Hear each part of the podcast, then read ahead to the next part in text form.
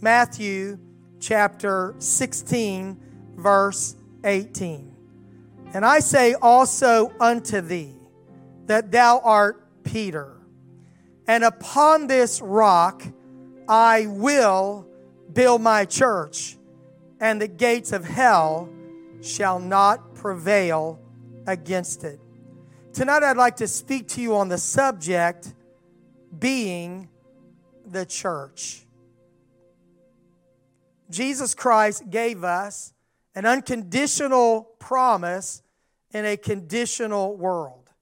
Matthew 16, 18 is this unconditional promise that upon this rock he will build his church. There are promises in the Bible that are conditional based on our response of obedience. Conditional promises given by God say, If you will, I will. The Lord gives us the opportunity to be a part of the solution.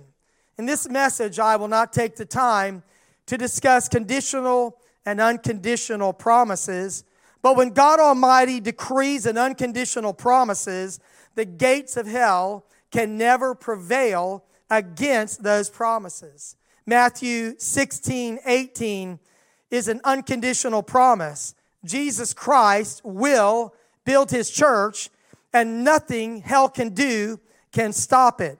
I want to read it again Matthew 16, 18.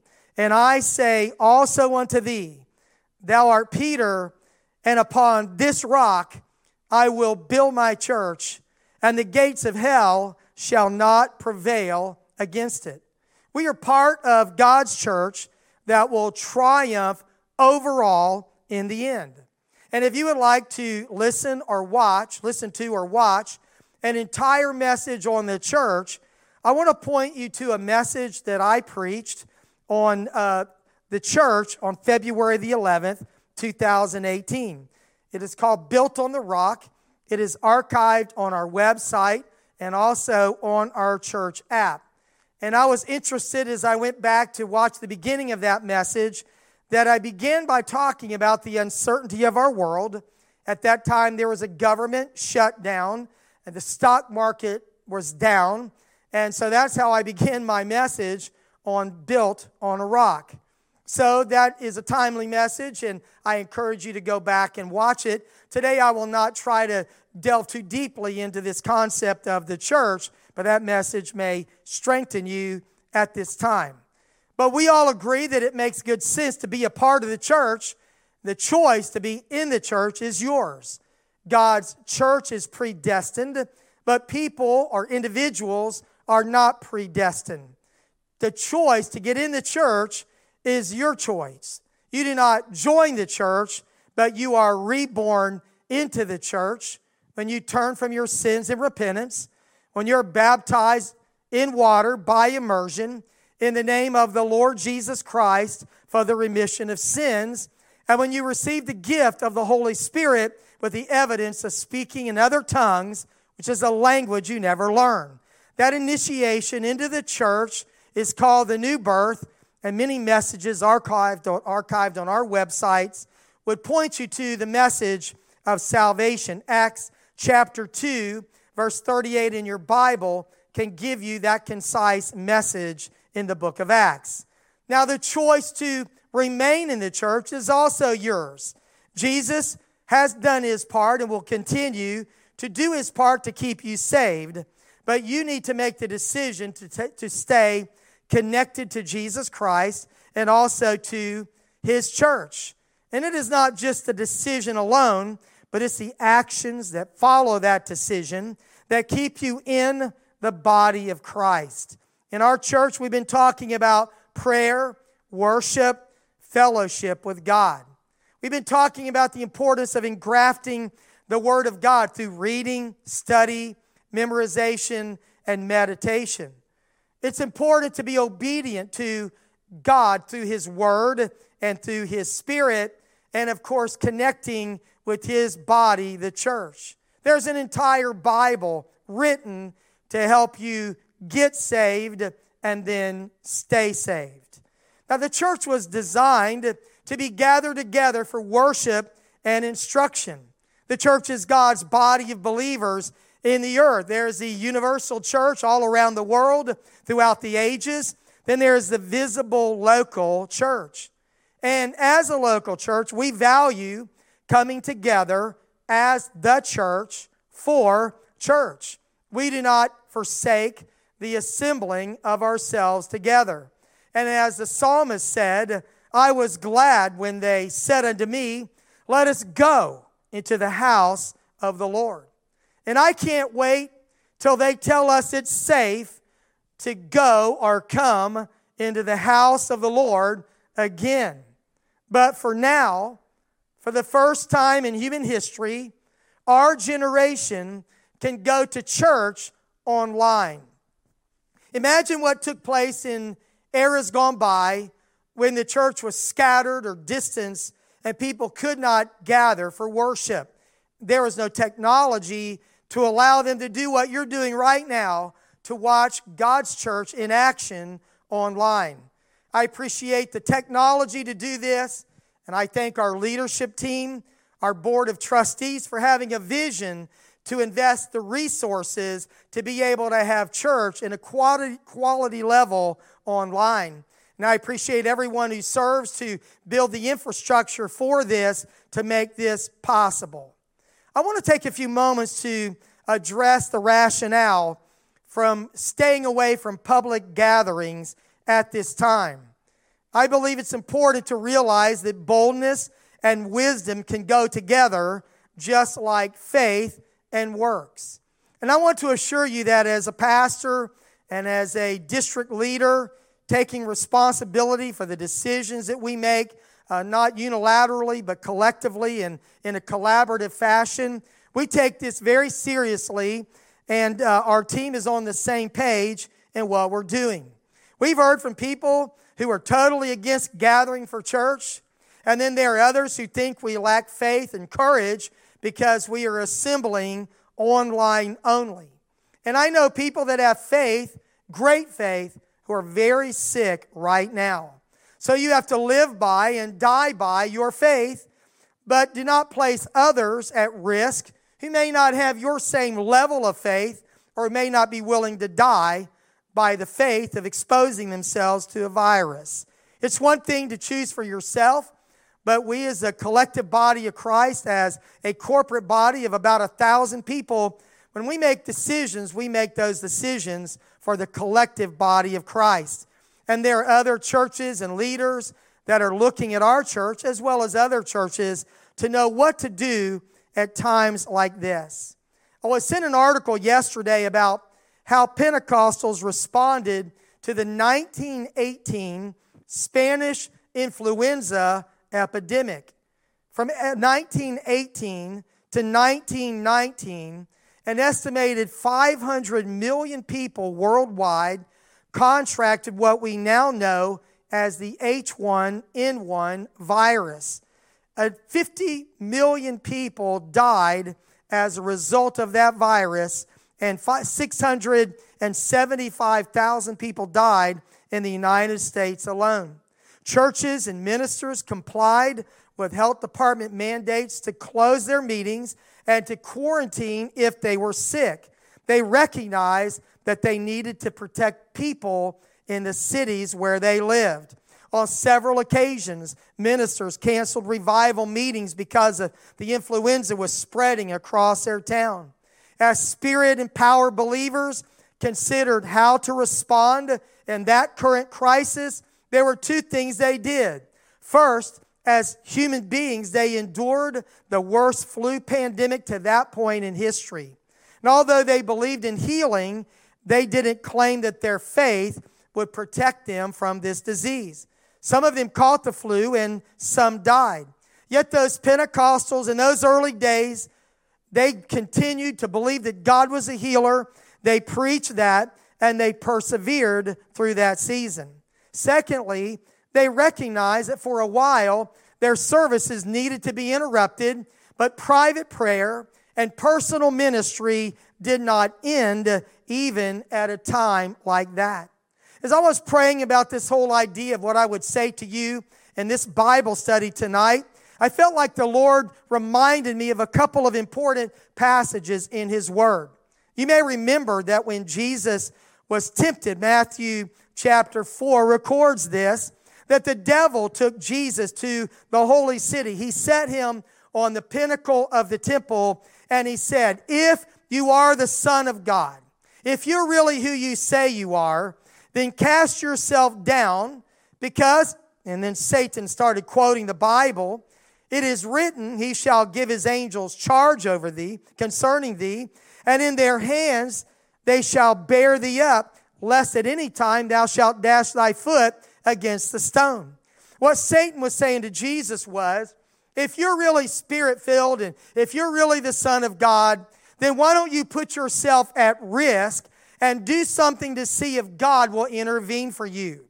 Jesus wisely responded from the Word of God in Matthew 4 and 7 when Jesus said, Unto him it is written again, Thou shalt not tempt the Lord thy God. We should not put God in a position of intervening for us when we knowingly place ourselves in harm and danger. Adam Clarke, a commentator on the Bible, said, To expose myself to any danger naturally destructive with the vain presumption that God will protect and defend me from the ruinous consequences of my imprudent conduct is to tempt God. Do you remember that Jesus said in Matthew 16, 17, and these signs shall follow them that believe? In my name shall they cast out devils, they shall speak with new tongues, they shall take up serpents, and if they drink any deadly thing, it shall not hurt them and they shall lay hands on the sick, and they shall recover.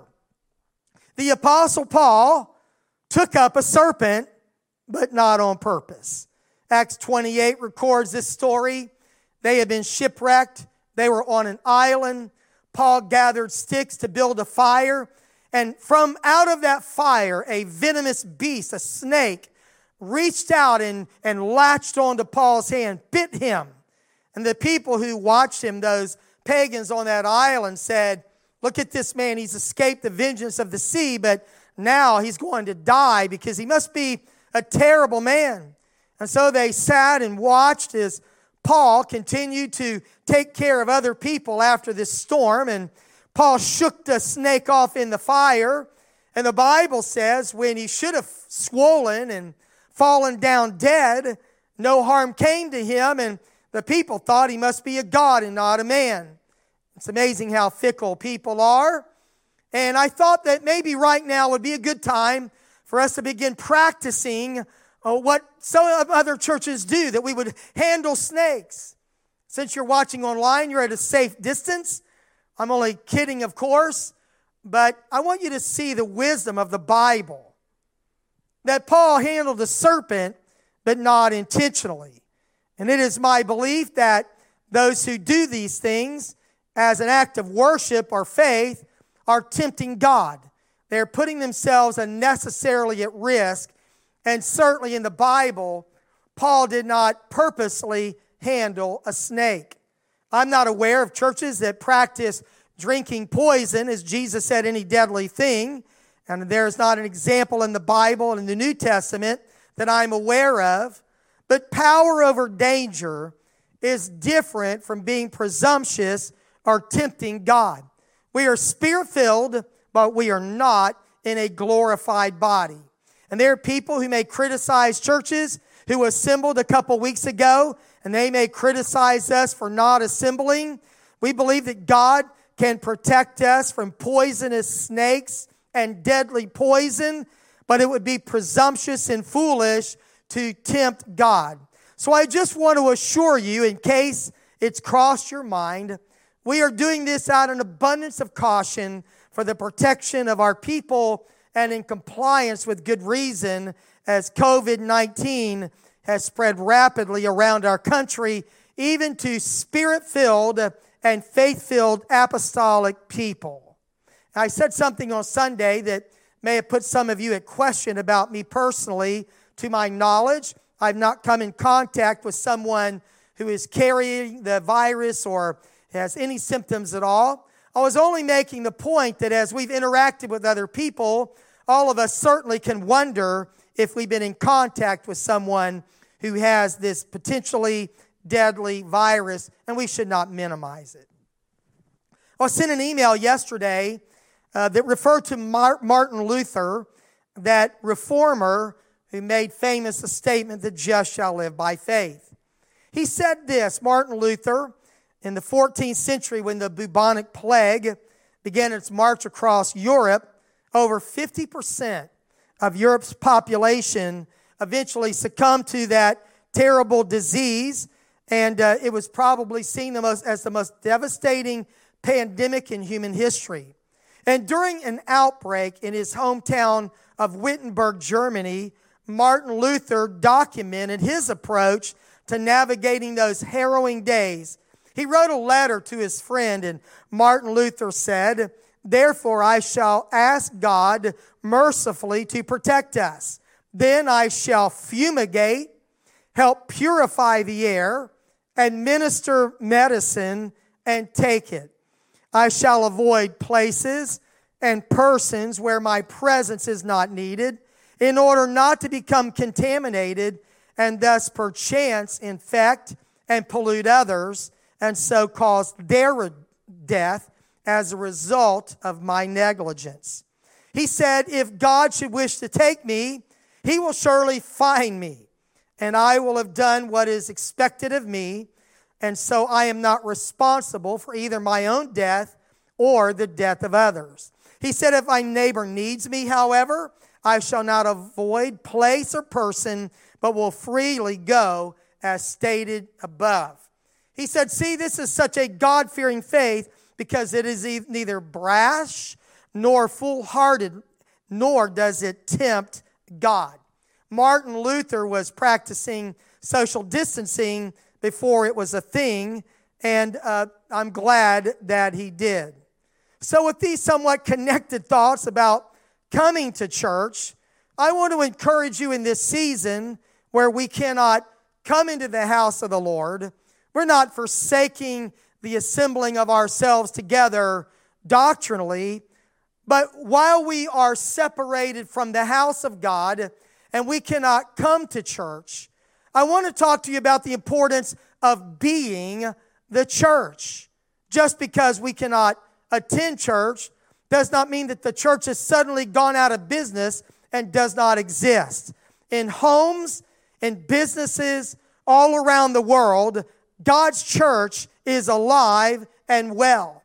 Jesus is continuing to build his church, and the gates of hell shall not prevail against it. Right now, perhaps more than at any time in my lifetime, it is imperative that we be the church in the world. We've been saying that we should do the best of things in the worst of times, that we should sing our song in a strange land. Certainly, we should make the best of a bad situation. Jesus told us that the church has tremendous influence in the world. Matthew 5 13. You are the salt of the earth, but if the salt have lost his savor, wherewith shall it be salted? It is thenceforth good for nothing but to be cast out and to be trodden under the foot of men. Ye are the light of the world. A city that is set on a hill cannot be hid. Neither do men light a candle and put it under a bushel, but on a candlestick, and it giveth light unto all that are in the house. Let your light so shine before men that they may see your good works and glorify your Father which is in heaven. Now, salt has a lot of powerful attributes. It can be a preservative, it can create thirst. But in the context of this passage, and I've taught on this many times, but I feel more clearly than ever before that salt adds flavor. When you put salt on food, it changes the taste of food. And as Jesus said in Matthew 5:13, we are the salt of the earth. We add a distinctive flavor to a flavorless world. And where the church is, we are making a difference. So now, more than ever before, we should not remove ourselves from places of influence because we are the additive in the world that has a powerful, game changing, taste changing influence, and our influence should not be removed. We are the light of the world. In times like this, we have seen many heroes, both people of faith and just good people in our world who are stepping up and doing the best of things in the worst of times. There's a lot of goodness in people that is revealed in times of crisis. And I thank God for everyone who was doing anything to alleviate suffering in our world and to lend a helping hand to people in need right now. But the church should not be on the fringes of these efforts. We are the light of the world. As Jesus said in verse 14 of Matthew 5, we are a city that is set on a hill that cannot be hid. Jesus placed us in a conspicuous location where we can be seen at a great distance. People should know that we are followers of Jesus Christ. And more than ever before, we can be that light, though at times we must be that light in a virtual way, not in a personally present way. We need to be the light of the world in the darkness and despair of our world at this time. We should shine in such a way, as Jesus said in verse 16, let your light so shine before men that they may see your good works and glorify your Father which is in heaven. You see, we represent Jesus on this earth, and it is our good works, our good godly deeds that allow people to see Jesus Christ in us. So I'd like to, in the next few moments, in this season of crisis and worldwide pandemic, I would like to share with you some practical ways that we can be the church at an hour like this. First, I'd like to recommend that you practice virtual visits. Now, the Bible is clear that we should visit the fatherless and the widows in their afflictions. Jesus said, I was sick and you visited me. So, right now, it is not advisable that you visit someone with COVID 19, but aren't you glad that you can visit them by a text message, by a phone call? You can visit them by engaging them in a FaceTime call, by email. You can find a way to connect with them. I was thinking about how people connected in Bible days when they could not be there in person. I know that Titus comforted Paul by his presence, but Paul had said in the book of Romans that he wanted to visit the Christians in Rome, but he had been hindered in going. So, because Paul cannot go in person, he wrote a letter.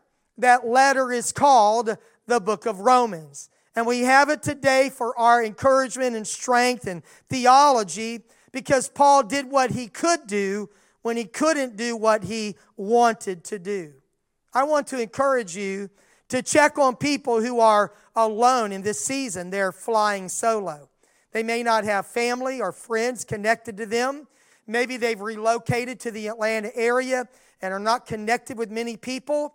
I want you to think about people that you see in church who right now you're not able to see in person if each of us would reach out to a few more people, literally thousands of people could be strengthened and encouraged at this time. So I want to ask you to participate in virtual visits.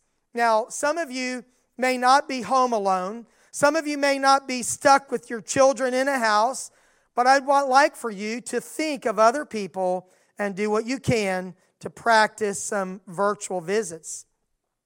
We've been receiving prayer requests because of an email we sent to our church family. And I thank you for sending prayer requests to prayer at awpc.org. I want to tell you a story about one of our precious members, Sister Miriam Knight. She was influential in bringing Laquel Johnson to our church. Laquel came for the first time, according to our records, on October the 4th in 2015. In September, on the 10th, she graduated. This is in 2017. She graduated from Welcome to the Family. Right now, Laquel's father is very sick, and we called his name in prayer today. But we know about that because Miriam Knight has been checking on Laquel Johnson and seeing how she's doing. And Miriam has been informing our church team how to pray for this family at a difficult time. Thank you, Sister Miriam, for being salt and light in this world. I'd like to encourage you to do acts of kindness for friends or neighbors who may not be able to leave their home. You could pick up food for them, find food, or order food. I'm not encouraging you to do something that is risky for your health. Maybe you can arrange delivery to go to their home. Uh, my wife and I sent some money to someone last night through Apple Pay that we know is in a very difficult time. There's a way to do acts of kindness for people. And then I would like for you to share our services and the devotions that we're posting with your friends, with families, and with coworkers.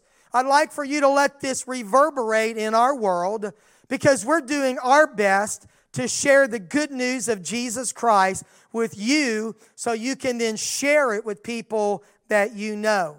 We're aware of guests who are watching online. And as I told you on Sunday, we have people who are guests to our church who are receiving the gift of the Holy Ghost by watching online.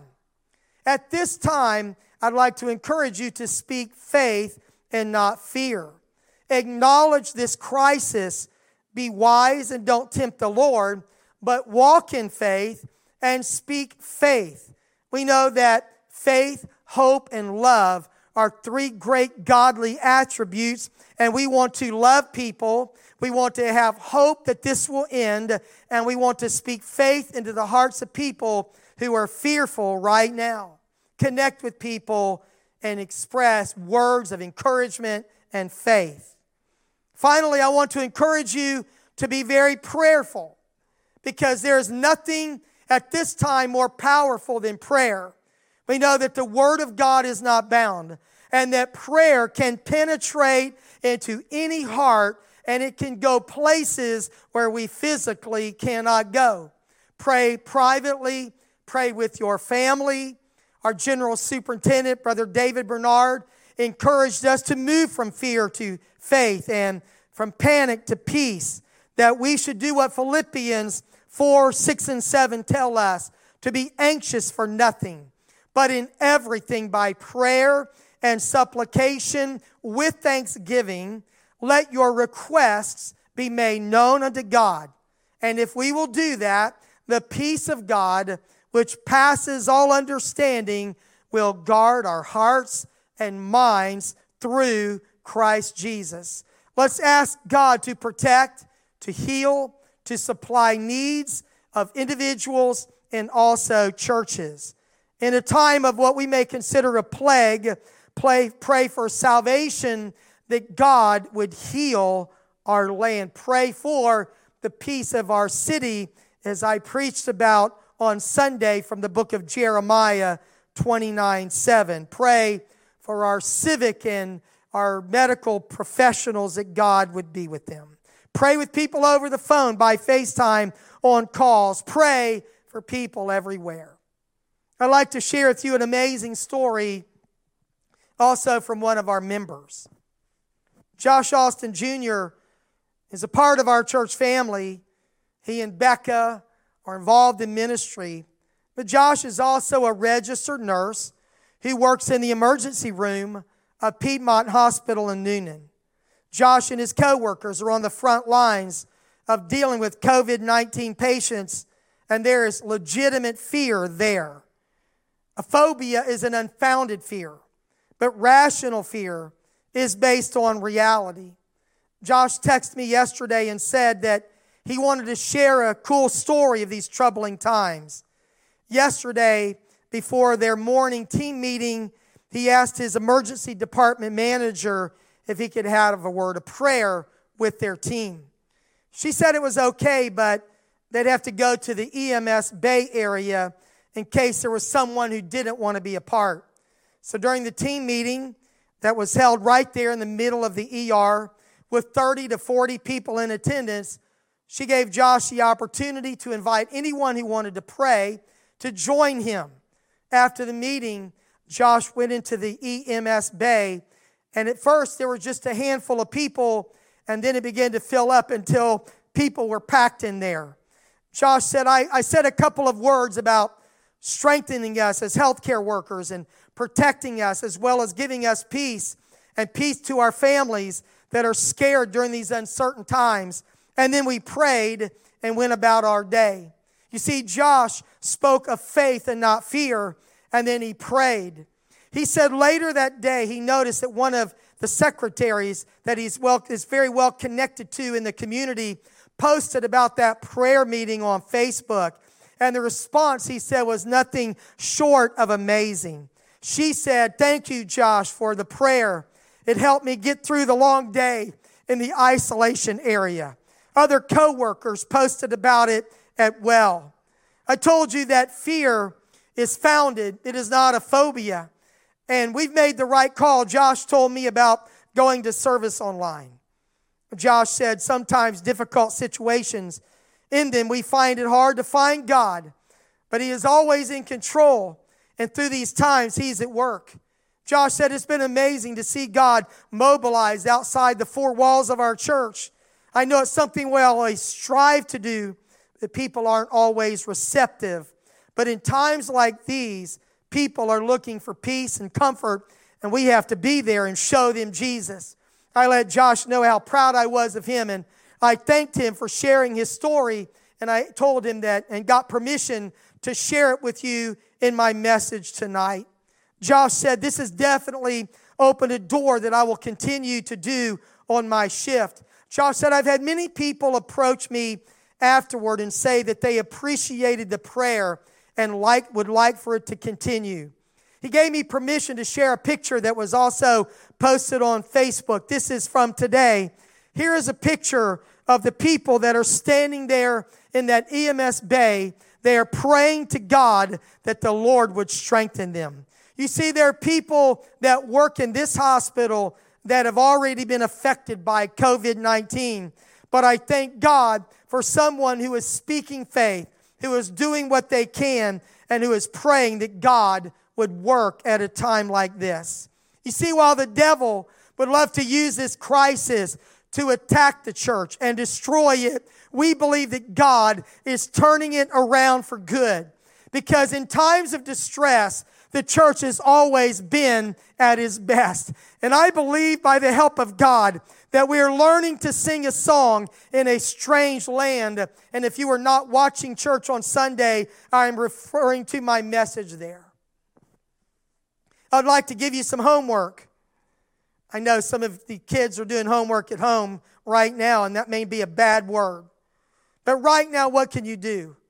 I'd like for you to share with us online while you're watching, watching right now some of the things that you are doing or that you know someone else is doing to be the church, to be the church in this season of the coronavirus crisis.